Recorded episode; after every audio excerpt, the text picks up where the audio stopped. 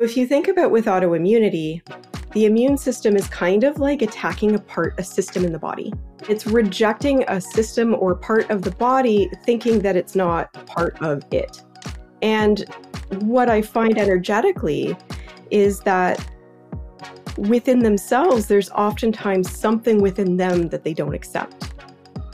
So they're rejecting a part of themselves. Welcome to She Leads First, a podcast for female entrepreneurs who are ready to build a brand that will become a revenue generating machine. Hey guys, I'm Emily Sincata, a brand and business strategist with years of experience in both marketing and online product development. Each week, myself and my guests are going to share our own experiences and knowledge with you so that you can figure out exactly what about your brand is going to keep people coming back for more. You'll leave this podcast equipped with the confidence to tackle those big goals that are going to scale the impact of your brand and your bank account. It's time for you to embody that CEO energy and start leading first. After all, you're building more than just a business. You are building a movement. Today's episode is with Michelle Dowker, who is an intuitive career pivot mentor for highly ambitious, sensitive people who are ready to make career moves that allow your dream life to unfold. And I have to say that this interview may be one of my favorite ones to date. And the conversation unfolded in such a beautiful and at times even unexpected way as we dove deeper and deeper into Michelle's story, how she navigated her health and wellness herself herself, how that led her to these aha moments around her intuition and her own career development and knowing if she was in alignment or out of alignment with her work, and how she now helps her clients to make the same pivots and navigate them in a really helpful and intuitive way. And so we went into nooks and crannies that I wasn't even expecting when we set up this episode. So I cannot wait for you to dive into everything that we talk about and learn from all of her wisdom and life experience that she brings forward forward. I will say that this conversation is like a warm hug, but also a pat on the back and validation of all of the feelings that you might feel as you move through building your business and navigating pivots and wondering if you can drop certain pieces of your identity that got you to where you are now in order to get where you're going. From start to finish, I loved this episode and I know that you are too. Michelle supports her clients to make the changes to their careers that bring all of their deepest desires for freedom and impact into reality. And we get into all of it inside this episode. So without further ado, let's go ahead and dive in.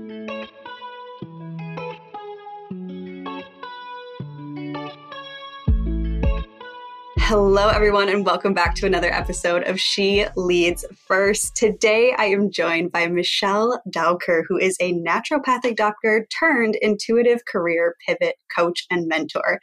And we have such a fulfilling and deep conversation to go into today that I can't wait to dive into. But first off, Michelle, welcome to the show. How are you? Hi, Emily. Thank you so much for having me. I'm doing great. Oh, fantastic. We were chatting a little bit before we even hit record here, and it's got me so just excited to dive into the nooks and crannies of this because even just talking to you a little bit about your background, you told me like this has been a 20 year journey in the making. And I'm excited to dive into all of it and all of the pivots that you've been through. And before we do dive in, I just want to say to everyone like, this is a conversation about pivots. This is a conversation about being okay to change your mind, to change your career, to change the way that you're doing things because it is part of the process, right? Like nobody really gets it right on the first try of like, this is what my business is meant to be in its final form. Like that's very unheard of. And it's something that I talk about with every guest that comes on this show. And you happen to be an expert in navigating those pivots. So I know that everyone is going to get so much out of this conversation for us to dive in, I would love to start with the background, with the story. How did you get from being, well, first a naturopathic doctor to what you do now? And I know that, like you said, it even started way before that. So bring me back to the beginning and give me kind of the high level overview of how you got into this work that you do now. I'll go really quickly over some of the things that happened way back when. My goal was actually to go into medicine, be a, a, medical doctor, go into medical research. And that was where I had started my studies when I was in undergrad in biomedical science. And during that time, I was extremely sick and I was getting sicker and sicker, and no medical doctor could tell me what was wrong. I was trying all the medications, all the things. I had chronic migraines, chronic sinus infections, rashes, hives, all the things were happening, and I was exhausted to the point where once I finished my research master's, I had to stop. I had to stop school. I was just too sick to continue. And so I took a job. Actually, I ended up working in underwriting in corporate. While I was doing that, a friend of mine suggested I see a holistic nutritionist. And 20 years ago, I didn't know what that was. So, right, I only knew about you're sick, you go to the doctor. And so I went to this holistic nutritionist and she told me to eliminate dairy and gluten. And 20 years ago, this wasn't really a thing. So I told her she was crazy and she said, just do it. and so I did. And within two weeks, the migraine stopped, the sinus infection cleared up, the hives stopped, the rashes stopped. Everything just went away. Wow. Within a couple of weeks, all of it was clearing up. Within a month, I was like, what happened? After years and years and years of being, of, of trying everything under the sun that the doctors had given me. I need to learn everything about this now. exactly. This was a really pivotal point for me in terms of recognizing that my health is more than just taking medications. And as I was healing physically from all of this, right, I was working this corporate job, and all of a sudden I was recognizing as I was get, growing healthier and stronger, this is not where I'm meant to be. I don't want to stay here forever. You know, I had a benefit plan, I had a retirement package, I had, you know, all the things laid out, the stock options, everything. I could have been solid for life in that position. And I told myself I couldn't do this. I need to follow this call. There's something more. And there's something to the fact that if you change your diet and lifestyle, all of a sudden I got way better. Yeah. I mean, that sounds like miraculous when you hear the story. Right? so that was sort of like my first moment of realization and reckoning that got me to the first pivot in my career, which was to go back to school for four years to become a naturopathic doctor. Wow. So you left corporate at that point. Everyone thought I was crazy. Sure. I'm giving up this job to go spend $150,000 to go become a naturopathic doctor. yeah. How do you find the, the courage to do that? I mean, when everybody is like, Are you crazy? And you're like, Okay, this is also going to cost me a lot of money to go back to school. How do you trust that instinct, that pull? How do you know that that's the right decision? At the time, you know, hindsight is 2020. At the time, I just knew, I knew that I couldn't stay where I was right? It was kind of like the pain of staying was greater than the pain of the unknown. Sure. That that is very relatable. And I think if I think back to every time I've made a big life decision, that's the feeling, right? It's like, well, I can't do this anymore. So what can I do instead? Mm-hmm. So you went back to school. Yeah. I knew that there was this urge within me to kind of share with the world what I discovered for myself. And so that turned you into is this the pivot that brought us to being a naturopathic doctor then? So then, after I graduated, uh, I graduated from the Canadian College of Naturopathic Medicine in Toronto, Canada. And I picked up and moved to British Columbia, Canada, on the west coast of the country, and started local clinical practice. And did that for many years.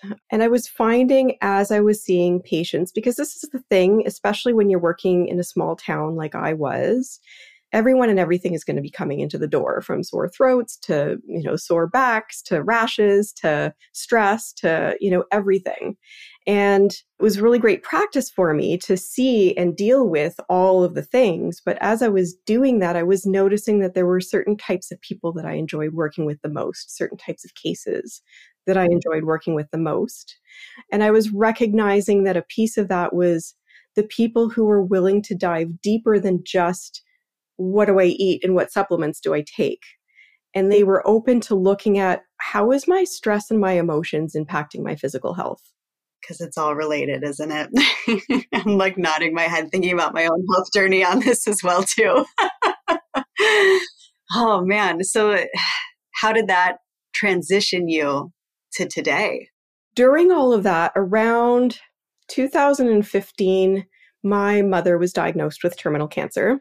At that time, I decided that it was time for me to move back east where my family was. I also, there was other personal reasons, including my relationship. Ironically enough, the timing was perfect.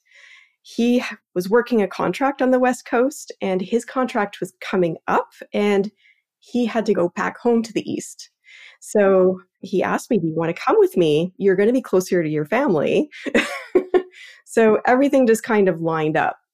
And I closed up my practice and said, Okay, well, I'm going to move back east and I'm just going to start fresh, a new practice, the same way that I did when I was out west. Is this pre online space being so big? Yeah. So you had a physical location that you closed down. Yeah. And we're moving over. Oh, that's a big feat too. Yeah. So I thought it was going to be easy peasy to start a new local clinical practice in person, but the universe had different plans for me. so, I mean, first of all, during that time when I'm trying to start a new practice, my mother was getting worse. So I had to take time and go be with her for weeks and months at a time, which I'm so glad that I did. She ended up passing away in 2016.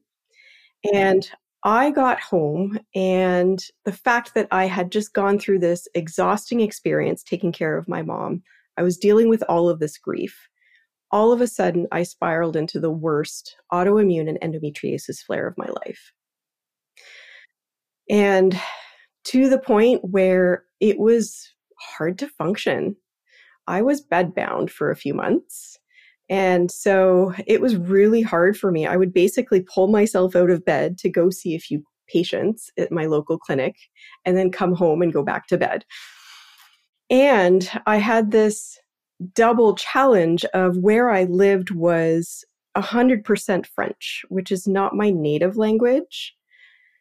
I speak French. I am what we would consider bilingual, but I don't have all of the terminology because I studied all my naturopathic medicine in English.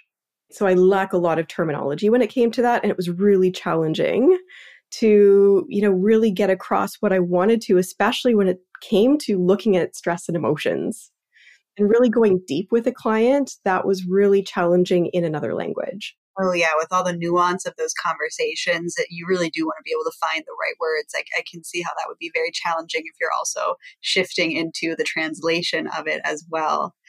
I'm so curious, just your thoughts on this. I have a few friends who have autoimmune diseases, and we have a lot of conversations about you know when the flare-ups occur and and what's going on in their life and it's almost like we've had this conversation before of like you were placed on this earth with such a strong signal of when something is out of alignment in your life because your body is going to tell you and it's going to scream it at you. And I'm curious if you've had that kind of same experience with yours and how you relate to it. Because that's how a lot of my friends have described it of like, if something's off, my body's going to tell me by making me very sick very fast. Exactly. And I would agree the same thing for me. Really, looking back in hindsight, this flare that I had, not, you know, I there was this emotional stress going on, but I think there was this other part of it that what I was trying to force myself to do by starting this brand new clinic locally, it just wasn't what I was supposed to be doing. And the more I forced and forced and forced and tried to push to make it happen, I could see I was getting sicker and sicker and sicker. Wow. Yeah, you literally have that reflection in your body of like, this isn't the right thing.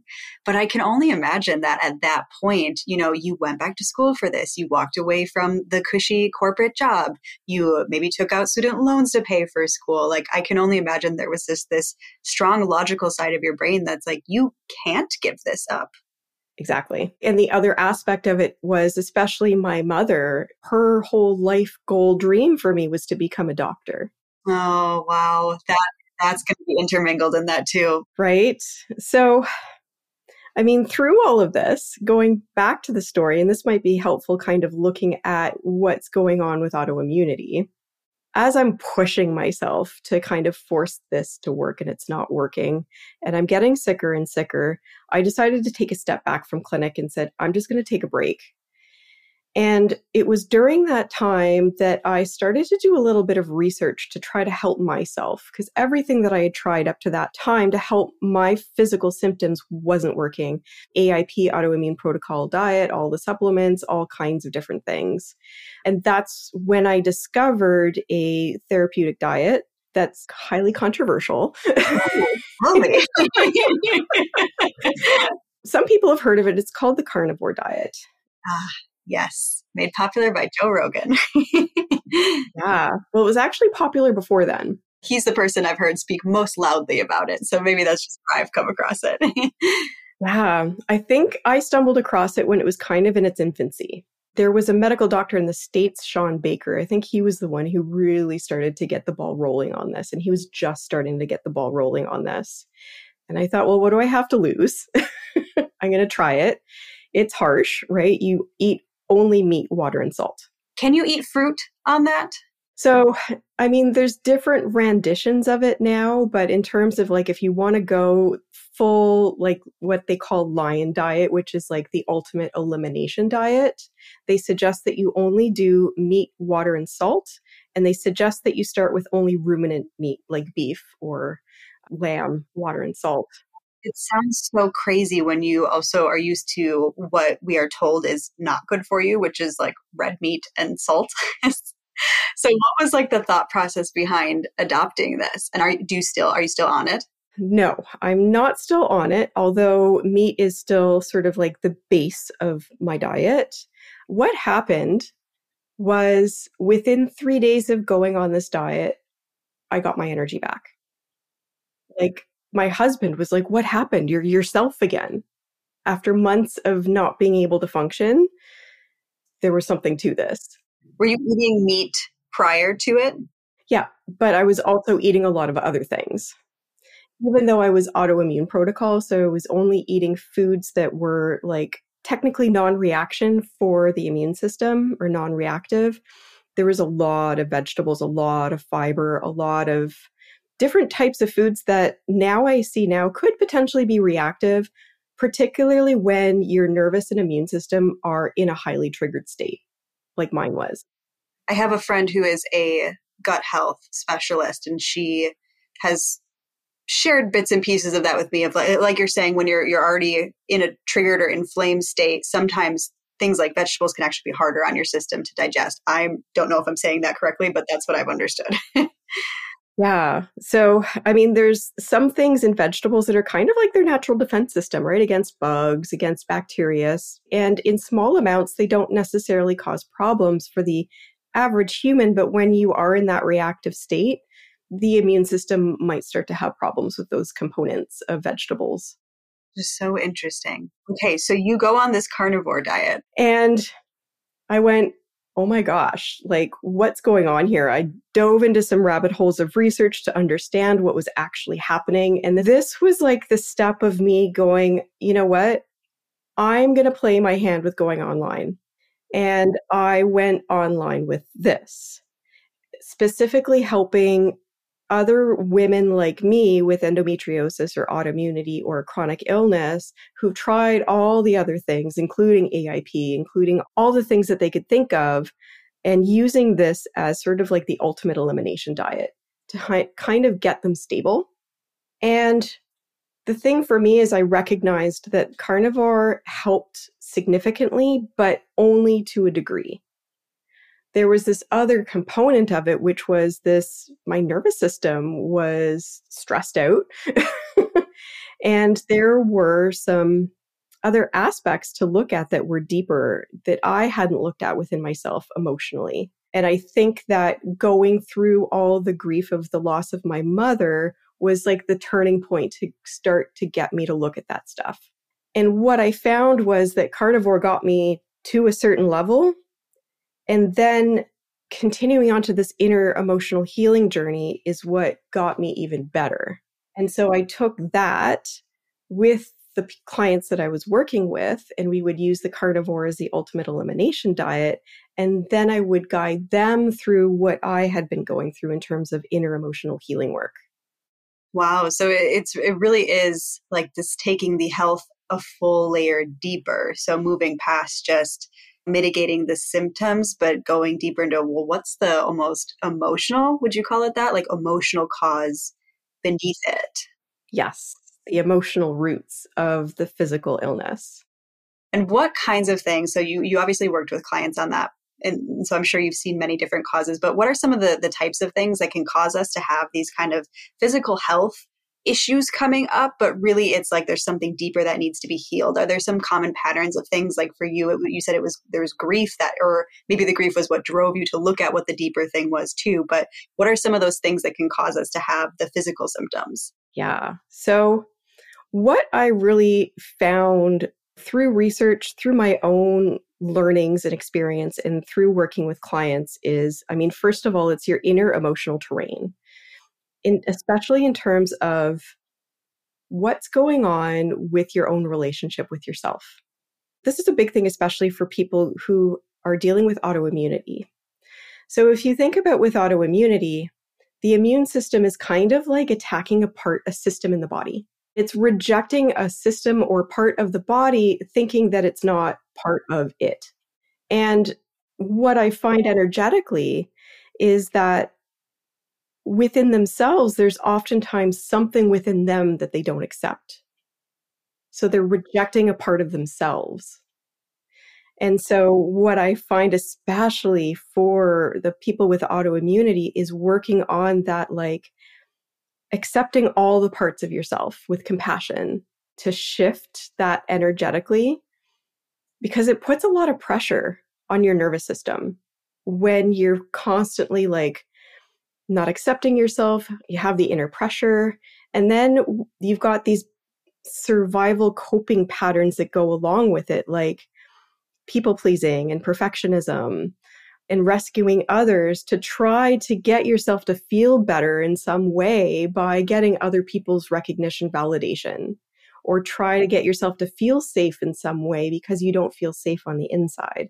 That is like a very profound analysis, I think. And I'm sitting here kind of just reflecting on how I see this play out, you know, in my own journey and just thinking about women I've worked with as well, too, because I almost feel like, and correct me if I'm wrong or let me know your take on this, as we step into coaching positions where we are suddenly very visible and have to present ourselves online, if you have something that you are hiding or that you don't love of yourself, it gets heightened. And then those people pleasing mechanisms or whatever coping mechanisms we have to try to feel love, it's like they get heightened. It's like putting fuel to the fire and it's like they come out in full force. And I, I see this happen in people's coaching businesses.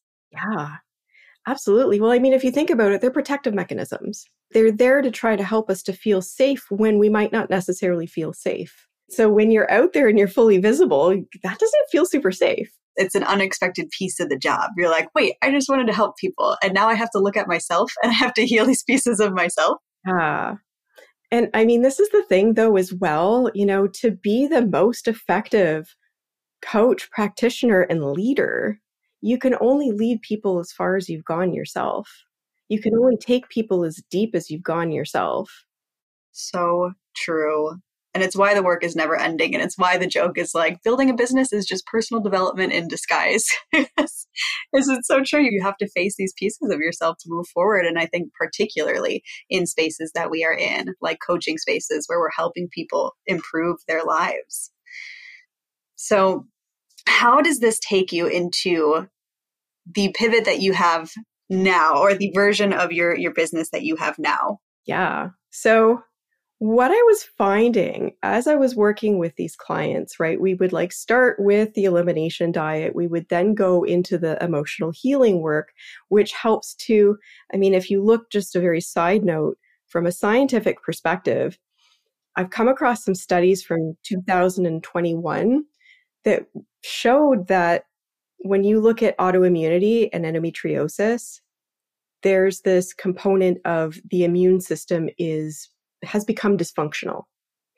And what they found was that there's a precursor to the immune system being becoming dysfunctional and it's nervous system dysregulation. So when the nervous system is dysregulated, right, you've got lots of stress, you've got lots of inner pressure, you're operating out of survival mode. All of the stuff is dysregulating the nervous system, which then causes the immune system to go all haywire. So when you do this deeper work, you start with regulating the nervous system, then you start to make peace with all the parts of yourself instead of like putting pressure on yourself and finding safety from within yourself so you're no longer operating from those survival behaviors. And when that happens, there's so much less pressure on the nervous system. And that gives the opportunity for the immune system to calm down and normalize itself. And so then we can like focus on food reintroductions and you know their health improves and they get stronger and they get healthier relationships improve. And what i was finding was that once all of these things happened there were some of my clients who were now in this new space of what i call inner liberation right? When you kind of awaken to this whole new like layer of reality of yourself and who you really are and what you really want and they kind of went, well, now that I'm like more me, I see that my work is so not aligned. I don't want to be doing what I'm doing anymore now that I'm healed. And what I was finding was that I was, those clients really lit me up. I enjoyed working with them once they got to that place. And then they're like, I want to make a pivot in my career or my business. And I was like, let's go. And what I recognized was, well, if I'm helping these clients to align themselves to work that lights them up, I've got to analyze myself and where I am and what I'm doing. Sure that mirror of like, okay, I'm helping other people with this. Do I need to do the same thing in my life? and so that was like the beginning of like stepping into the void for me before stepping into this pivot of like this title that I have now was asking all of the questions of, okay, but I'm a naturopathic doctor. That doesn't make any sense. That's not what we do. right that identity piece. Is it wise to make this change? Because i've i'm already seeing this level of success with what i'm doing. And just because i enjoy it and it lights me up is this practical? Yeah the logical brain really steps in. When you want to do something that's scary it's like uh-uh you don't have any evidence to support this. That's just a feeling let it go. But the irony that keeps us stuck too then though of like that's how we stay in something where we then potentially even get more and more stressed as we go along Exactly. And I mean, that's the thing, right? These are our protective parts, the survival parts of like, you know, we need to stay safe. But the thing is, is the things, the decisions, the actions, and the behaviors that help us to survive are not going to be the same things that help us to thrive. Okay. So you mentioned a couple of things that I want to dig into a little bit. The first one that I think is so interesting is when you regulate your nervous system, which a lot of times I would imagine comes off the back end of a very stressful time of life or going through something that's maybe even a little bit traumatic or maybe just a little bit tough or maybe you've just been chronically stressed and you finally were like I'm going to do something about this or I need to do something about this. It brings up this feeling of like okay, now what? Once when we're at that stage what do we start to do? Like, what questions do you start to ask yourself? How do you know if something really is off in your career and in what you're doing and in your business? Or if it's something off in you that needs to be regulated? Like, how do we mm. navigate this feeling of like maybe something needs to shift? I mean, this is the thing. It can be kind of confusing because you can have all sorts of different signals and messages coming. It might be coming from your intuition, it might be coming from your protective parts it might be coming from some aspects of past trauma. It could be coming from, you know, your logical mind. And it's really hard to navigate. And I think that the feeling that comes through that people only know how to articulate is like, I want to burn it all down. And I mean, sometimes that's what needs to happen, but not all the time. not all the time, yeah, maybe sometimes. I did kind of burn down my past iteration of my work when I let go of my naturopathic doctor title but it took several pivots of like little tweaks, little shifts before I got to this place where, okay, I'm ready to let go now. Yeah. So you, you mentioned also the concept of the void, the in between there. Can you talk to me about what that is? Before I forget, I just wanted to mention the very first thing to do for anybody who might be questioning is this my protective part? Is this my intuition? Is this my head? Who's speaking here? To really work on nervous system regulation. Mm, you are not the first person on this podcast to say that, so I'm glad you said it again. yeah, it's a really important foundation, I think, for for everyone to take a look at, and that will help things feel and look a little bit clearer. So that's a first step to take a look at. So, for somebody who doesn't know necessarily what that means, what are some of the ways that we can look into regulating our nervous system or tools that we can look into? Maybe regulating isn't the optimal word, but it's more like strengthening your nervous system adaptation and what we call widening that window of tolerance. So that when a stress does come, if you have a wider window of tolerance, your resiliency and your level of capability to adapt and not get sort of like throw your nervous system into a tailspin is just stronger. That makes sense. That's kind of like why we do, or not everybody, but the concept behind, I feel like ice baths of you're widening that window. Exactly. And so, I mean, ice baths is a really great way. Breathing is huge. And I mean, all of these things so, ice baths, breathing, even things like humming and singing and the reason why all of these work is because it is getting your vagus nerve involved. And your vagus nerve is what sort of directs and controls and manages your parasympathetic nervous system, which is that you want to be in that ventral vagal sort of rest and digest state more often than not. And that's how your window of tolerance widens. And cold ice baths, when you breathe, the base of your lungs and your diaphragm stretches and your vagus nerve innervates your diaphragm. It also innervates the back of your throat and your palate, which is why humming and singing can be helpful. So there's lots of different ways like that that can be helpful. And so the if I'm summarizing you correctly then that's the first step because we need to calm ourselves back down basically. Yeah.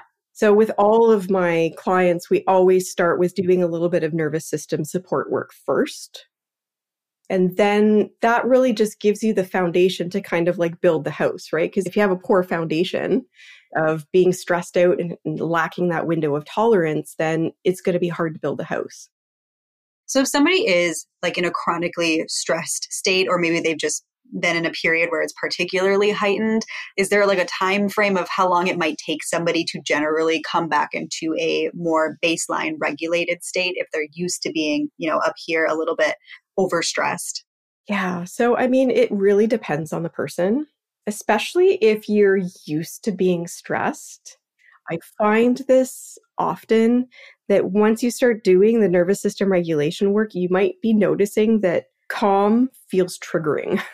I know exactly what you mean. Mm-hmm. Because it's familiar, right? Your nervous system is familiar with that state and it's not familiar with feeling calm. So, because it's not familiar, it doesn't feel safe. So it's almost like retraining your body to come back down and accept this new baseline, this new way of operating. And I would imagine that it's not like a just do breath work once and you're good. It's kind of mm-hmm. like let's shift how you've been operating. Like let's shift your habits here a little bit. Exactly. And another part of that that comes up for me to mention is oftentimes we have a tendency to kind of be up in our head. And here's the thing about our nervous system 80% of our parasympathetic nervous fibers are actually going from the body up to the brain. There's only 20% going from the brain down to the body. And so this is where like somatic work and actually getting into your body and getting out of your head is also another really important piece of this work because that's where your intuition speaks actually is through your body. It's not speaking up here. Yeah, that has been such a big thing I've learned in the last year that I'm like, everybody needs to know about this. Like, it's so true what you're saying of like getting out of your head and into your body. That was always a hard thing for me to understand when people said it. Is there like a way that you can help us understand what it means or feels like to be in your body versus in your head? Because, like you said, so many of us just default to we're up here, we're up here in our thoughts all day, we're not in our body. But what does that really mean and feel like? It can be a whole process. It's one thing to articulate it and understand it from an intellect level, but it's another thing to actually experience it.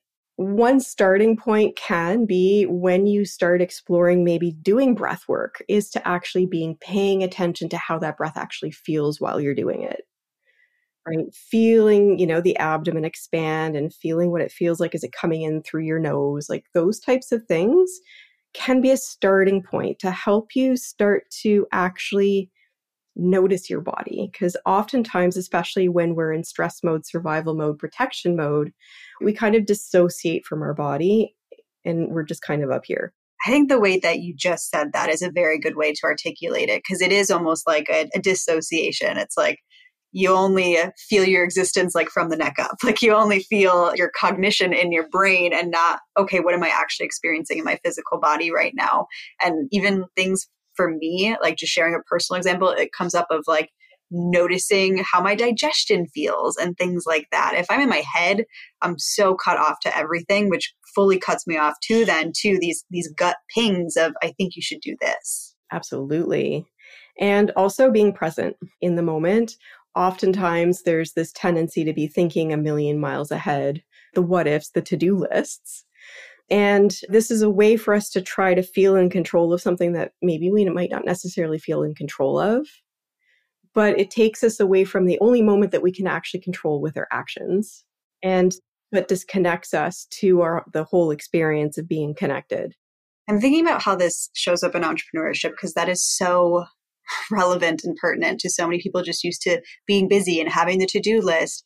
It's almost like when you're so caught up in that, you don't even know what's wrong. You just know you feel off.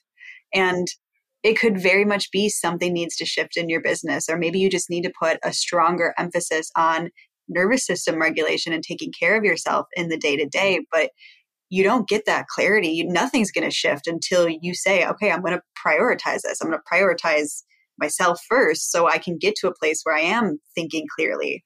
I almost feel like that's the hardest step of all of this. putting yourself first. Yeah, especially when we're conditioned, especially as women, we're conditioned put everyone else first. Make sure everyone's taken care of and happy before you take care of yourself. We've been led to believe that it's selfish to make ourselves that priority. And this is kind of like this conditioned belief that's been passed down from generation to generation. It is. It really is. And it's really tough, especially when there's so much praise too on hustle and being busy. You're like, no, I'm going to keep doing this and I'm going to keep helping other people also because then I feel good that I made them feel good and I don't need to worry about how I'm feeling because I'm feeling good about that. Like, exactly. And so this is, it kind of creates this like constant chase of like, seeking helping other people so that you feel better, but you never actually fully feel better. So you push yourself more to help other people to feel better. And it creates this this cycle that's hard to break, first of all, and burns you out. And also, it's kind of like operating from level two consciousness. I don't know if you're familiar with the four levels of consciousness. No, please tell me. So, the first level of consciousness is four there's to me, by me, through me, and as me.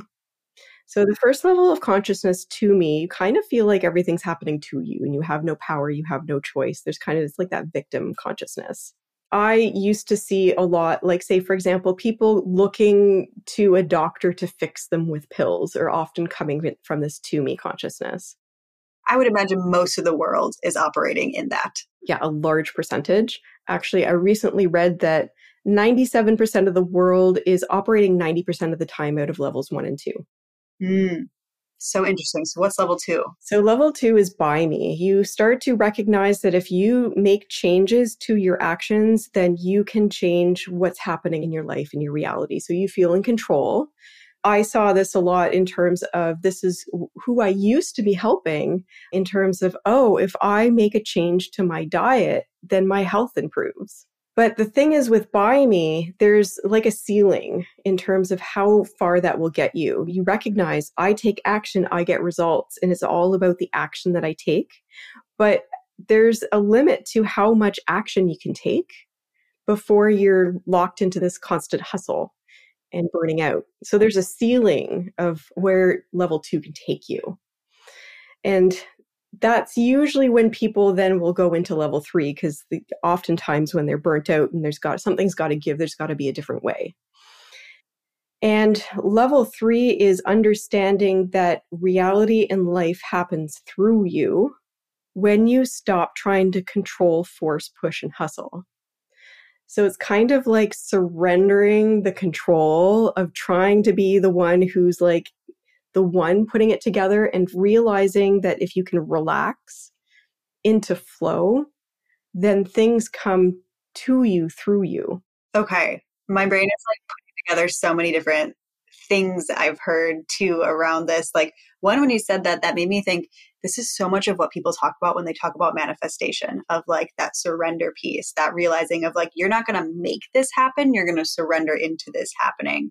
That also feels like it's the point too where your nervous system is regulated, where you do get to kind of drop back and sit back and maybe be more in receiving mode. Am I putting that together correctly? Yes, you're definitely regulated at this point in terms of your nervous system. And I like to use an ancient Chinese term, which is called Wu Wei. And what Wu Wei stands for is effortless action. So it's not that you're not taking action, it's not that you're not doing things, but you're in the flow. You're not trying to force and push.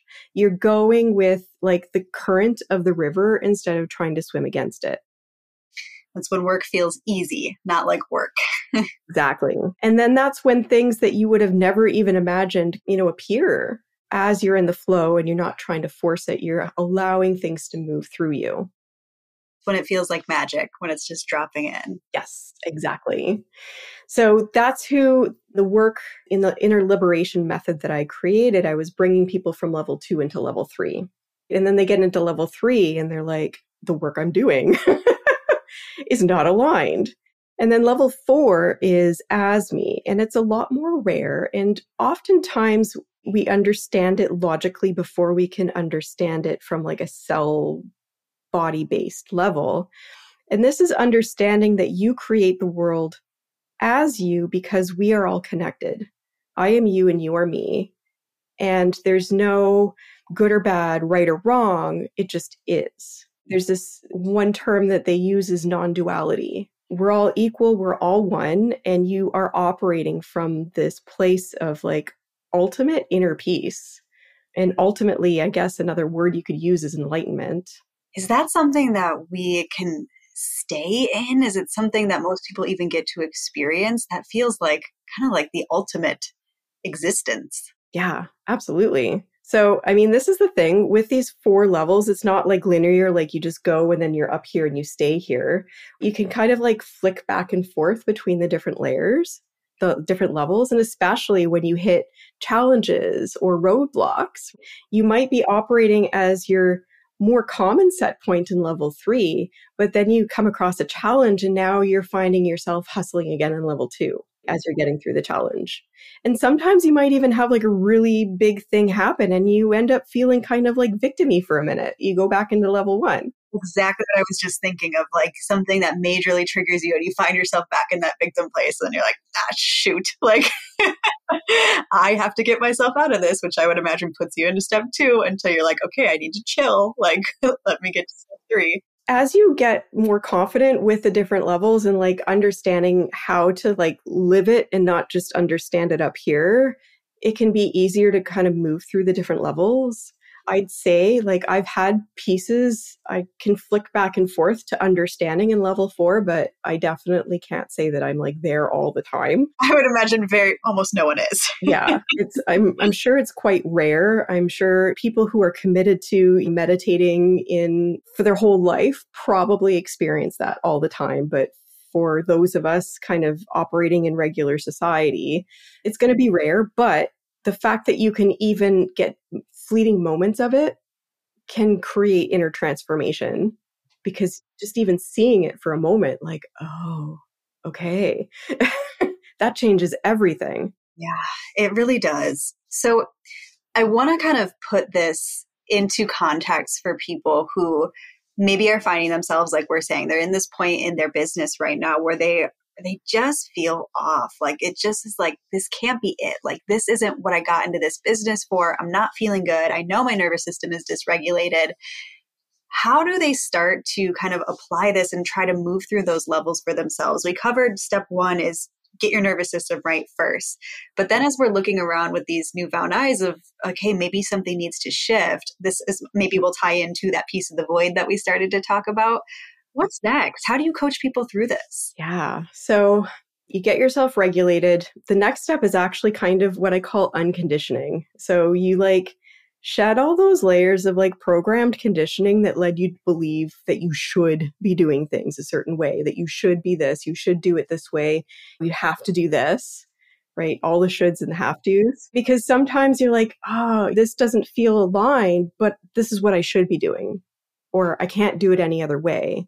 And so there's this piece of that social conditioning, programmed conditioning that you need to kind of like be able to kind of like rip that layer off so that you can start to see okay, so I'm going to get rid of the shoulds. Now, what's underneath of that? How do we get past the shoulds? Even just inquiring within yourself, like when you're doing something, even the fact of using the word should.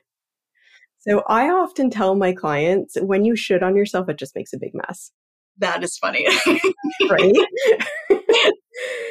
And so, I mean, wording is everything. The way we speak to ourselves and the words we use can make a difference. And what I suggest as maybe a first step is if you're noticing that you're saying things like, I have to do this, I should be doing this, I need to do this. So think about when you talk to yourself, it's like your subconscious is a five year old.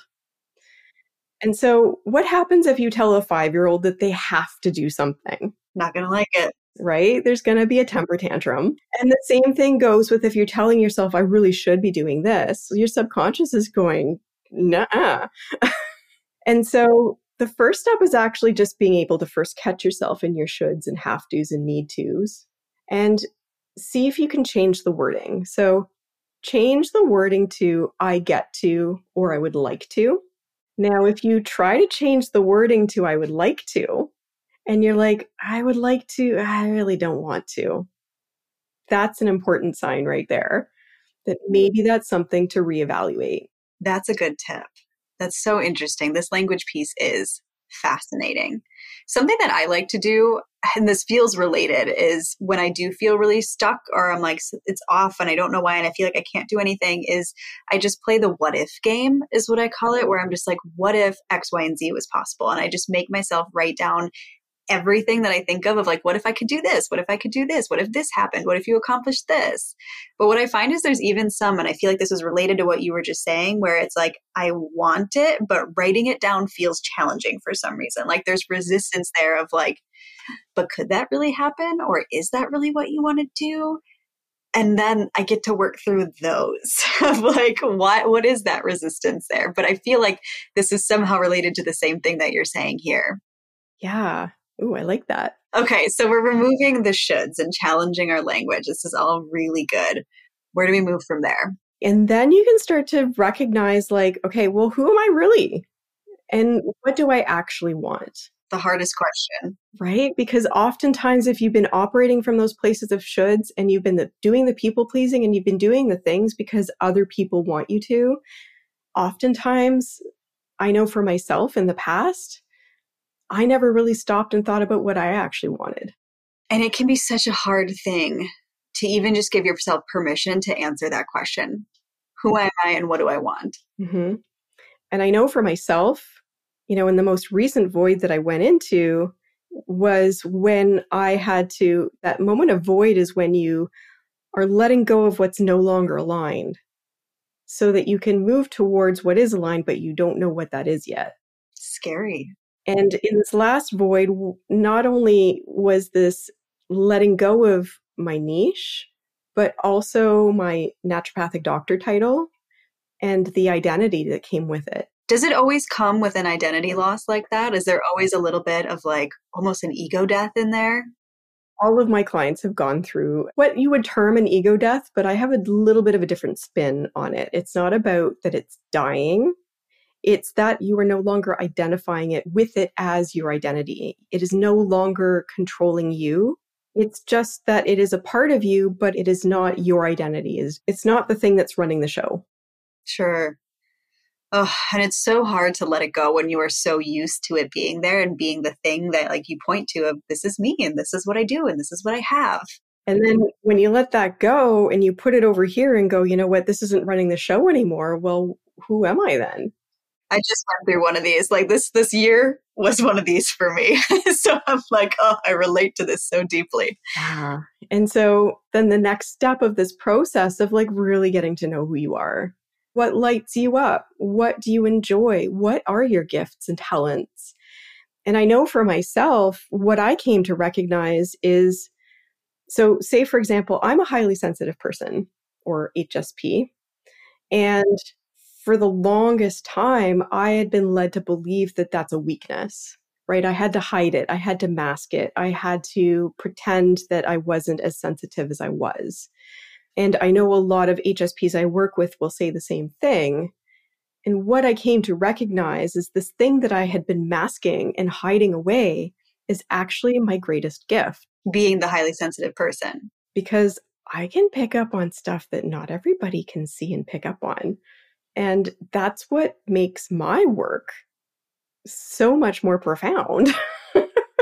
just giving yourself permission to really see yourself as well like you're saying i'm reflecting on you know how this has shown up for me as well of of really recognizing your gifts that's challenging think we're conditioned not to. Like we're conditioned to not be so bold as to say i have this thing about me that's really awesome and it's going to be the crux of my business or it's going to be something a centerfold that i pull forward to share with others.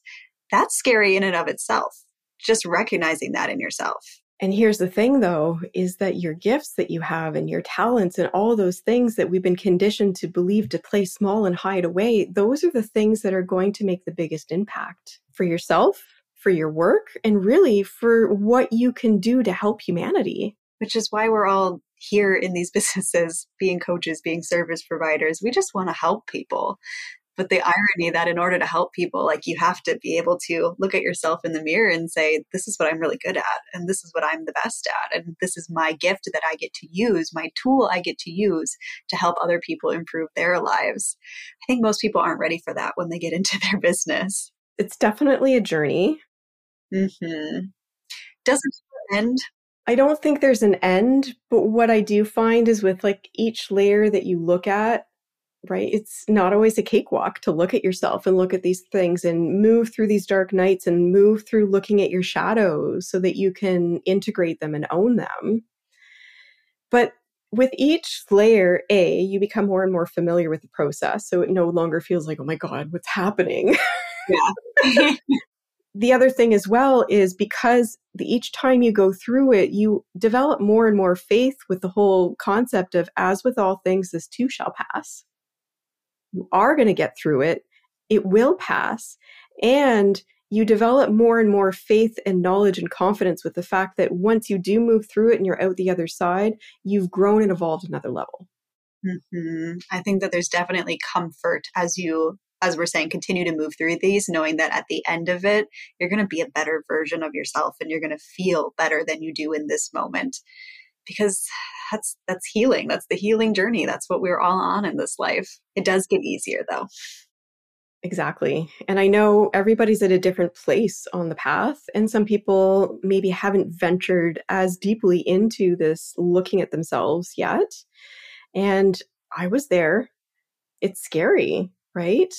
And so there's comfort in staying where you in the familiar. And so, well, I'd rather just stay where I am but usually, what happens is kind of like that analogy of like a flower bud, right? That pressure of being stuck where you are gets so much that eventually you just, you have to. You have no other choice but to venture into it. And then usually what happens is once you venture into it, you're like, why did I wait so long? yeah, right. Like, oh, this is actually everything I needed. Who knew? Go figure.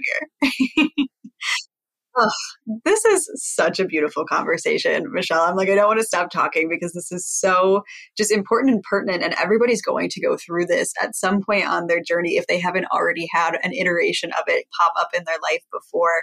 And so I think it's just so comforting to know that this is the work and it's okay and there's nothing wrong if you're feeling the call to shift you're actually feeling the call to do and be more in alignment with who you really are and so massive permission to not hide away from those feelings or not shy away when it feels like something is off because that is your internal guidance system telling you that there's something there for you to look at because there's something more for you on the other side of it. I know that you have a beautiful freebie to help anyone who's listening right now get started on this work. I would love for you to share what that is and where they can find it. Yeah. So basically, I extracted from one of my online programs a really popular tool and technique that I taught my group. And it's a technique for you to really start to get clear on your soul led yeses and nos so that you can make the most aligned decisions in your career, in your business, and especially when you are making shifts. So that you, you know, it really brings you into your body instead of being up in your head so that you can understand what a soul aligned yes and a soul aligned no feels like. And so it's a, a 30 minute video, and it's the first 15 minutes that's the instructions. And it'll guide you through exactly how to do it. And as you keep practicing it, you're going to get more and more confident on how to use this technique. And there's dozens of different ways that you can use this technique when you're making business decisions and when you're deciding whether or not you need to make any shifts. So the website is wellbalance.ca backslash yes. My Canadians there, .ca. I love it. Uh, this sounds so useful. I'm going to go download it right after this episode. Don't worry, everyone. We will link it in the show notes for you so you can get your hands on it too and start doing this deeply important work and making progress in your business and in your life to the version of you that you are so excited to be. So, Michelle, thank you so much for coming on and sharing all of your wisdom with us. I appreciate you and your time so incredibly much. Oh, my pleasure. This has been wonderful. Thank you so much again for having me here, Emily. My pleasure. Thank you, everyone, for tuning in, and I will see you guys in the next episode.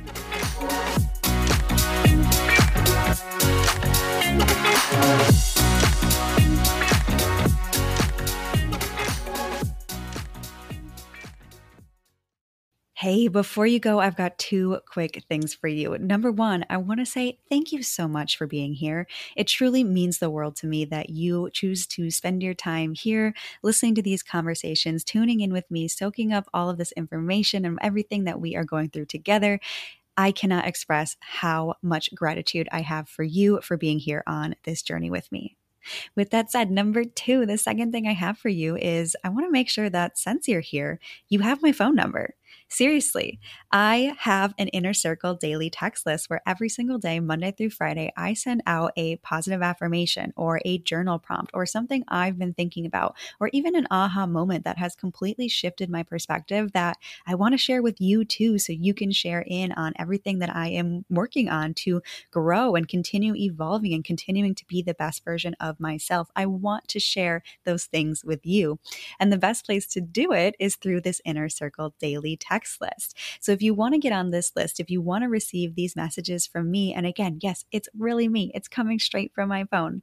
What you need to do is text the word community to my number at 213 606 3853. Again, that's the word community to my number 213 606 3853.